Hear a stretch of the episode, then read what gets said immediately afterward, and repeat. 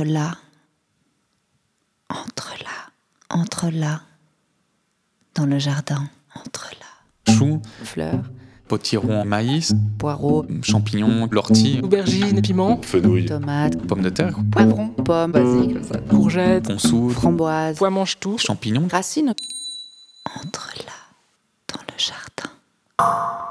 C'était un, presque un buisson, enfin, enfin c'était une fleur, hein, mais qui faisait plein de tiges. Elle faisait à peu près un mètre de large ou même plus, et un mètre de haut. En fait, je pense que ça passe beaucoup par l'observation. Je les observais pousser, mais j'étais assez obsédée par ça. C'est-à-dire que j'a- j'allais tout le temps, mais je pouvais aller deux, trois fois par jour, observer les petites graines pousser parce que ça pousse très vite. Observer toute la vie qui va autour, observer la vie qu'il y a dans la terre.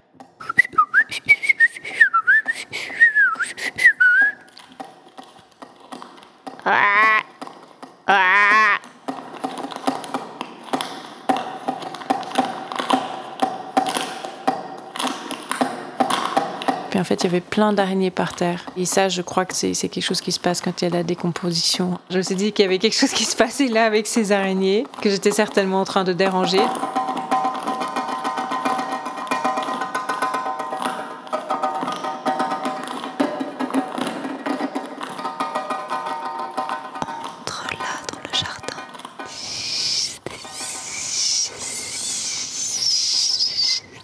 On est complètement déconnecté de nos corps. Pierre Rabhi disait, mais en fait, on, on vit dans des boîtes. Enfin, nos maisons ressemblent à des boîtes. On prend la caisse pour aller au travail. On travaille dans une boîte. On va danser en boîte. On mange de la nourriture en boîte. Il avait une série de mots qui nous faisaient penser à la boîte.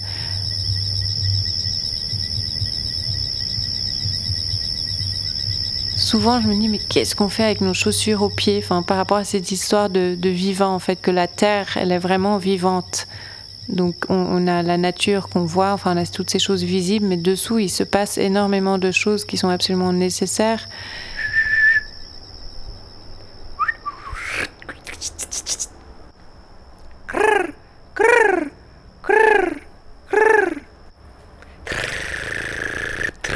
Ce que je trouve étonnant dans ce rapport avec la terre, c'est aussi notre vie et notre mort. Enfin, quand quelque chose meurt et qu'on le pose sur la terre ou dans la terre, et ben la terre s'en occupe et le transforme assez rapidement en terre.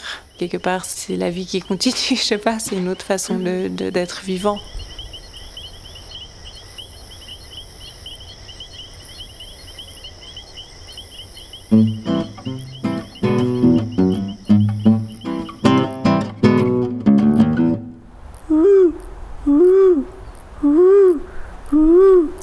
C'est assez extraordinaire parce que je suis parti de trois choux et euh, j'en ai des centaines et euh, chaque chou peut donner des, des centaines de choux différents. Mais en fait, je pensais pas justement au début à, nourrir les limaces. Donc maintenant, je pense à nourrir les limaces et tout le reste. J'essaie de prévoir plus comme ça. Il y a une partie qui va pour les limaces, puis euh, une partie pour moi. Voilà, enfin, le légume, il va faire sa vie. Et puis, l'idée pour moi, c'est plus d'avoir des plantes aussi qui peuvent se débrouiller toutes seules.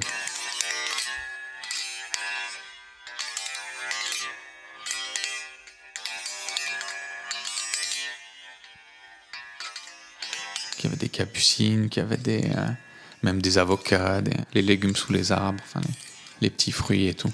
L'idée, c'est de faire un peu un jardin-forêt, des lianes, euh, kiwis, etc. La roquette, par exemple, c'était fou. Il y, en avait cette année un peu partout hein, euh, que j'ai pas planté, quoi. Mais elles sont même allées ailleurs, en fait, que là où j'ai posé les graines, quoi. C'est fou le trajet que ça peut faire.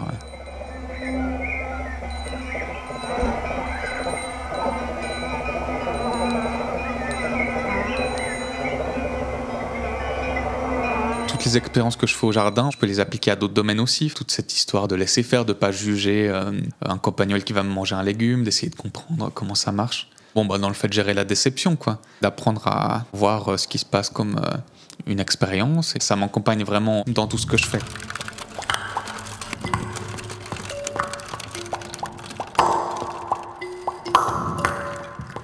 Il est très vert, rouge avec les courges, les tomates, etc., les fleurs, vers le brun, vers euh, couleur un peu plus sombre, même s'il y a encore de la bourrache et deux, trois fleurs comme ça. Plus euh, brun, ocre, euh, vraiment que vert. On l'a appelé le jardin partagé en fait, qu'on partage aussi avec, euh, avec les, les animaux les limaces. Des fois, on voit un légume bouger. Et puis, si on va enlever le légume, on entend des petits couinements parce qu'ils s'enfuient dans, dans, leur galerie. le couinement de compagnon, ça va être difficile. Ça, je pense pas que je l'ai.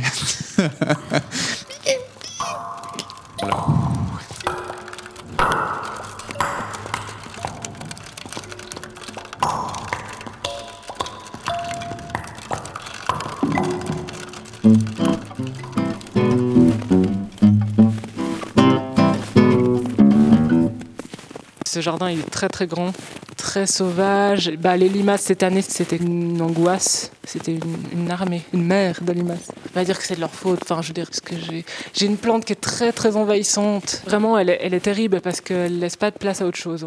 Ça, je trouve c'est un tout petit peu flippant ce genre de plante. Cette année, il y en a une vraiment qui a été complètement disproportionnée, la camomille. Je sais pas pourquoi, elle est devenue immense quoi. Il y a eu tout d'un coup, euh, dans mon potager, il y a eu des, des fleurs de soucis qui ont poussé.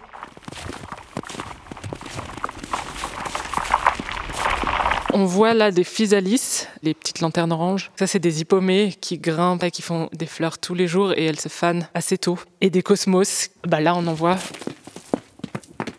Les végétaux, ils sont assez forts quand même pour euh, se chevaucher et se monter dessus, quoi. Ça, c'est des vieilles tomates. Ouais, elles sont, elles sont toutes brunes, quoi. Elles sont vraiment devenues trop grandes et impossibles à faire tenir debout. Aussi, normalement, à un certain moment de l'année, il faut pincer le bout de la tomate. Ça, c'est une hutte à, haricots. Ça, c'est un saule marceau. Lui, justement, il s'est fait pas mal tailler, il était très grand. Certains, là, on voit aussi qu'ils sont très fins. Ouais, ouais ils sont un peu rigolos. En février, ils commencent à faire des chatons. casse du bois et puis je le mets en tas pour les hérissons. Donc ça j'aime bien casser euh, ces branches qui maintenant sont à moitié pourries donc elles se laissent casser très facilement. Je suis assez fière en fait que chez moi il y ait des tas de bois morts et des tas de feuilles et euh, que je laisse tout comme ça euh, traîner. Ça c'est peut-être ça c'est mort d'ailleurs. Il y a plein d'animaux ou d'insectes qui aiment bien qu'il y ait des plantes relativement hautes. Et les oiseaux, ils adorent se percher partout. Dès que tu plantes un, bâton, ils viennent, dans la demi-heure qui suit, bam, ils viennent dessus. Je me rends compte qu'il y a des choses qui peuvent se faire que avec le temps quand même, de savoir en fait quel est l'endroit juste pour telle chose, pour telle plante ou pour telle construction. Qu'est-ce qu'il y a eu Du vent? Qu'est-ce qu'il y a eu? Je sais plus. Il y a eu un truc qui oui, il y a une espèce de tempête. Je voulais sauver deux, trois trucs. Les aubergines, les petites pousses de tournesol, les églantiers, un cognacier, les tritons, les têtards, tout. Je pense que les voisins, ils doivent trouver que c'est à l'abandon et que c'est, noir et que c'est sombre.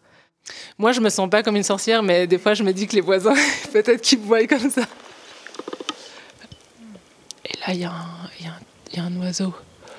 Je crois que c'est le rouge-gorge. Je sais pas si c'est le rouge-gorge.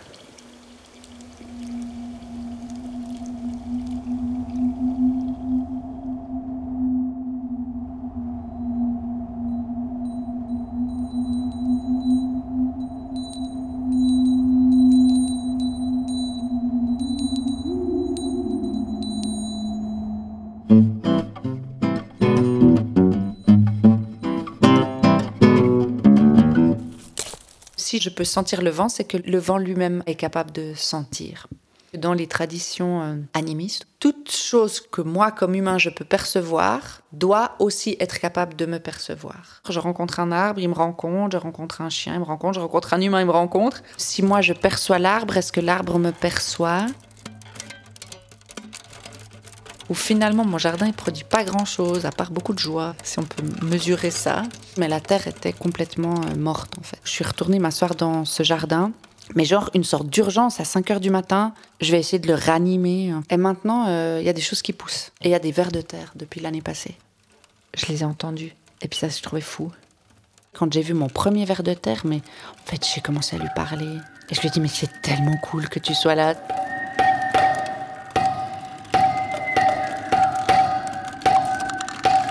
Le jardin, permacole, est un rapport au monde, quoi, mais qu'on pourrait après reporter dans la société, dans euh, la façon dont on est en lien les uns avec les autres. Mon jardin est un endroit où je peux essayer de développer mon sens de la citoyenneté. mon jardin m'éduque. Qui m'interpellait par rapport à la permaculture, c'est le fait qu'il n'y a pas de déchets, qu'il n'y a pas de plantes euh, mauvaises en soi. Et finalement, ça peut paraître fou, mais ça a apaisé mon rapport à la vie et à la mort. Dans cette idée justement qu'il n'y a pas de déchets. Et du coup, euh, moi, le jardin, il m'a aidé à accepter que mon corps, il est en mutation. Dans l'idée qu'il n'y a pas de déchets, c'est que peut-être il n'y a pas d'absurde aussi. Quand la mort est totalement absurde, la vie devient elle-même problématique. Et la vie euh, devient une tentative euh, perpétuelle de ne pas mourir. Donc du coup, euh, c'est lourd d'essayer de ne pas mourir tout le temps.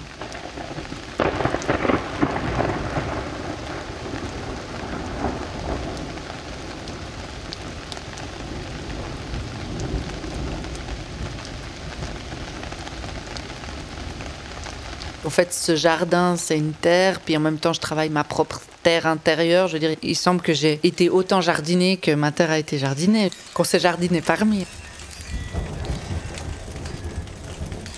Comment est-ce que je peux devenir plus à même de percevoir? J'étais obligée de ralentir, c'est-à-dire de m'asseoir, de regarder, de commencer à lire les signes. Moi, c'est ça que j'ai aussi réalisé, c'est que je ne sais pas lire les signes des nuages, je ne sais pas lire les signes des plantes. Il y a des jours où je dois me pousser parce que tout à coup, j'ai pas envie. Mais j'ai l'impression qu'il n'y a pas de beauté sans effort. Parce que l'effort n'est pas forcément laborieux. Ça me faisait plaisir, du coup, l'effort devenait léger. Mais en fait, j'ai l'impression que l'effort devient lourd si l'effort n'a pas de sens.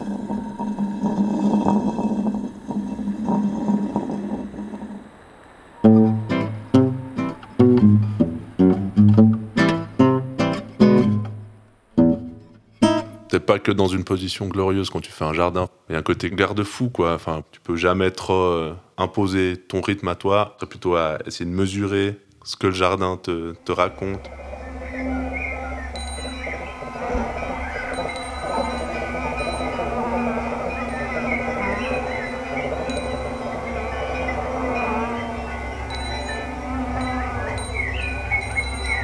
Pour moi, je vois souvent une espèce de mesure de l'écoute comme synonyme de quelque chose d'attentionné, d'attentionnel, d'attentif. Le jardin, c'est un des, des, domaines où tu peux vraiment faire une expérience de la mesure, comme en fait, non pas une façon de calculer des choses, mais plutôt une façon d'être attentif.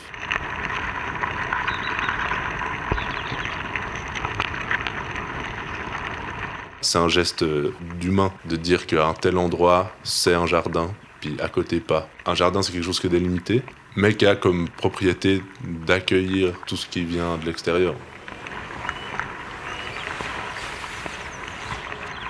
Un des phénomènes dont tu peux faire l'expérience avec le jardin, c'est l'idée du regard en fait, de changer le regard en disant bah voilà, la conception de mauvaise herbe, c'est une construction, c'est un regard qui dit qu'une herbe est mauvaise. C'est une espèce de concept dont on peut faire l'expérience dans d'autres domaines, de qui sont les personnes bienvenues, qui ne le sont pas. Enfin, comme voilà, dans un jardin, tu as des plantes bienvenues, d'autres qui ne le sont pas. Pourquoi? C'est que le jardin, c'est en bonne partie un privilège. Moi, je suis super privilégié d'avoir euh, un jardin.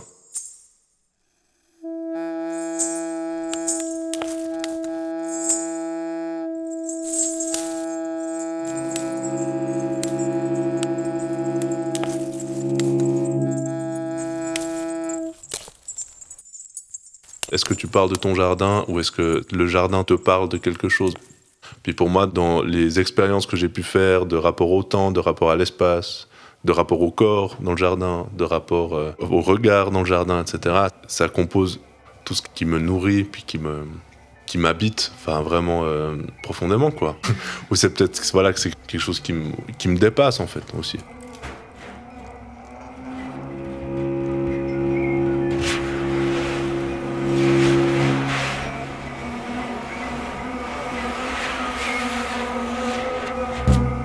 Créer en latin, c'est le verbe du jardinier, ça veut dire vraiment faire pousser. Puis qu'elle est liée au mot colere en latin aussi, c'est ménager, c'est faire gaffe. Quoi. Trois petits vers de terre. c'est les C'est le ver de terre, moi. Oh non, ces deux vers, ils sont amoureux. Ah, le ver de terre. Libellule. Sautal. Les papillons. Non, ça, c'est les pucerons. Non, mais en fait, c'est pas les, c'est les coccinelles qui les mangent. Et les fourmis, elles, en fait, elles, elles traînent les pucerons. Comme ça. Terre, terre, vers de terre.